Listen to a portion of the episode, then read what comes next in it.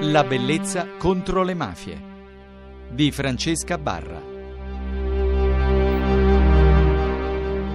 Questa notte alla bellezza contro le mafie continuiamo il nostro percorso di memoria e vogliamo parlarvi di una giovane ragazza che è stata uccisa per errore. Lei si chiamava Mena, Mena Morlando ed è stata uccisa dalla Camorra il 17 dicembre del 1980 e noi ne parliamo con suo fratello Francesco. Grazie per essere qui con noi Francesco e per dare il tuo contributo per questo importantissimo esercizio che è un esercizio di memoria naturalmente. Sono passati tanti anni oltre ad un sentimento naturalmente così importante che vi lega. Perché secondo te è così importante dopo tanti anni continuare a parlare di queste vittime innocenti? Buonasera innanzitutto. Credo sia importante eh, ricordare, avere memoria, perché poi bisogna ripartire sempre. Parlo chiaramente, forse con maggior cognizione di causa, eh, da questi territori quali la Campania, dove eh, c'è sempre eh, bisogno di forzarsi di avere una eh, cultura della legalità. Quindi la memoria è importante perché quotidianamente bisogna ricordare queste vittime innocenti della mafia in Campania ce ne sono eh, tantissime eh, perché danno vita a quel sentimento di legalità e di giustizia e di conoscenza. Mena si è trovata nel momento sbagliato, nel posto sbagliato. Lei era una giovane donna di 25 anni, una ragazza, sì. voleva fare l'insegnante ed è stato lo scudo di proiettili che dovevano colpire Francesco Bidognetti. Sì, siamo negli anni Ottanta, quindi la famosa faida tra i Cutoliani e la nuova famiglia, famiglia all'interno sì. della quale stiamo incominciando a sorgere quella che poi è diventata la, eh, la Camorra dei Casalesi, diciamo e Francesco Bidognetti era credo in soggiorno obbligato a Giuliano credo molto probabilmente perché poi noi familiari non abbiamo notizie sicurissime perché per tanti anni siamo stati anche un po' eh, abbandonati dalle istituzioni, questo è un altro capitolo magari che andrebbe segnalato successivamente. Eh, Probabilmente questo abbandono è anche derivato dal fatto che la macchina del fango cosiddetta, cioè il meccanismo di delegittimazione e diffamazione, ha colpito anche una ragazza come Mena, perché alla sua morte dissero che probabilmente si era trattato di motivi passionali il suo omicidio. Io non credo che era la Camorra che si è mossa per alzare il fango, credo sia stata eh, la cultura dei mezzi di informazione di Napoli e provincia di, eh, di, quegli anni, anche perché ricordiamolo, Mena non era una vittima eccellente, credo che il sangue poteva muoversi forse nei confronti più facilmente nei confronti di una vittima eccellente. Io credo che Mena abbia pagato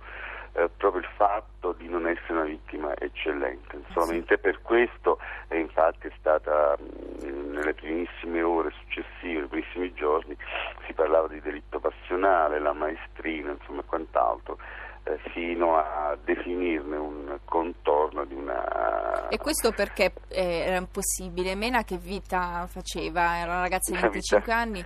Una vita spensierata, tranquilla, lavorava, stava facendo le prime esperienze nel privato come insegnante in attesa del concorso perché mamma era maestra, la nonna era maestra, quindi era un lavoro insomma, che le piaceva, lo affascinava moltissimo, quindi una vita tranquilla in un paese di provincia di Napoli, seppur molto grande, però insomma una vita tranquilla, insomma, era una ragazza spensierata per, la, per l'età che aveva. Ecco. Come si viveva in famiglia? Che, che vita svolgevate eh, fino a quel momento? Che rapporti avevate vita... anche con certi argomenti?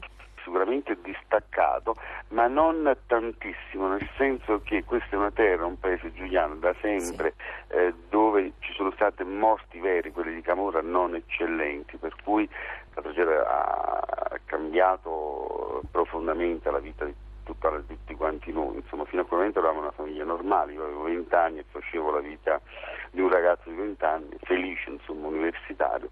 Eh, dopo quella sera è cambiato tutto, la mia stessa vita, i miei genitori sono ammalati, mamma ebbe un ictus dopo otto mesi, quindi ho fatto dieci anni su una carrozzella, papà con una cirrosi epatica è venuto a mancare dopo qualche anno, quindi insomma poi tenga conto che Bena era l'unica sorella femmina. Eh, mi rifaccio al, al, titolo del libro del dottor Cantone che ha parlato sì. di Mena nel suo libro Solo per giustizia, sì, ma la... molto dolce. Sì. Ma la sua morte ha avuto giustizia?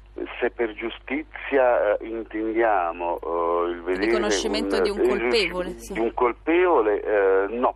Fino a questo momento qua non tenga conto fino al 97 l'autorità giudiziaria non ci ha informato di nulla e ancora tuttora eh, noi non abbiamo avuto, dico il 97 perché nel 97 mi sono presentato io, insomma, dopo aver scritto all'ex procuratore della Repubblica Agostino Cordova per chiedere informazioni che a distanza di 17 anni era impossibile una famiglia per bene non avesse notizie, insomma, ecco, ritornando al discorso di prima, proprio perché non si era fatto molto clamore intorno a questa uh, morte, questa vittima innocente, noi abbiamo avuto sempre l'impressione, non c'era tanta voglia da parte uh, dell'autorità giudiziaria, degli inquirenti andare a, a fare delle indagini approfondite. Insomma, questa è la sensazione che abbiamo avuto poi eh, probabilmente mi sbaglio, insomma, però sta di fatto dopo 18 anni non abbiamo saputo nulla. Io ufficialmente ancora oggi nessuno ci ha detto insomma, eh, chi erano i responsabili o presunti tali. Abbiamo notizie frammentarie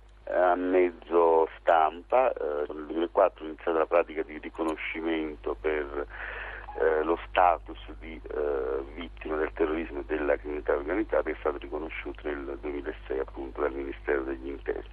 Però noi altro non sappiamo, diamo per scontato perché per ottenere tale riconoscimento gioco forza si è dovuto approfondire insomma, la questione, però noi non sappiamo eh, i responsabili, mandanti, sappiamo le notizie a mezzo stampa, insomma nulla di più. Quindi ecco che ritorna la domanda che ho fatto in apertura, quanto è importante la memoria, probabilmente oggi è forse l'unico mezzo di, di riscatto, almeno non so, un motivo in più di sopravvivenza per chi resta, è quello di continuare a parlarne, visto che purtroppo altri mezzi, per esempio miei a disposizione, non, non ci sono, se non quello di, di trasformare il mio spazio in un meda- megafono proprio per, per, dare la possibilità di ricordare, anzi di smettere di dimenticare. Io spero che le iniziative siano sempre più numerose e speriamo quindi che ci siano degli sviluppi e che voi possiate ottenere quella forma di giustizia che di certo non vi ridarà. No, diciamo che adesso noi siamo, io personalmente sì. tutta la mia famiglia siamo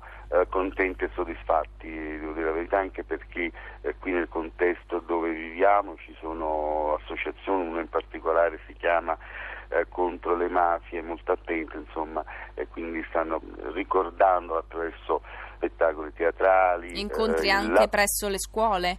Sì, presso le scuole, l'amministrazione comunale non più tardi del 17 dicembre scorso ha intitolato anche una strada a Mena, quindi diciamo si è chiusa quella pagina di incertezza, sì. abbiamo ridato dignità a questa persona che non c'è più, che è stata sfortunata e questo per noi è un motivo di profonda soddisfazione. Per dire la verità poco ci interessa sapere eh, chi fosse realmente l'assassino, chi ha sparato, chi ha premuto il grilletto, credo interessi eh, poco. Io la ringrazio per essere stato qui con noi e naturalmente speriamo quindi di aver eh, fornito un modo in più per conoscere la storia di Mena e anche per interessarsi e per partecipare alle prossime iniziative che la ricordino. Vi auguro buonanotte, grazie quindi per aver contribuito a dare voce in, questo, in questa notte della bellezza contro le mafie. Ringrazio i nostri radioascoltatori e vi ricordo di iscriverci all'indirizzo la bellezza contro le mafie chiocciolarai.it. Buonanotte.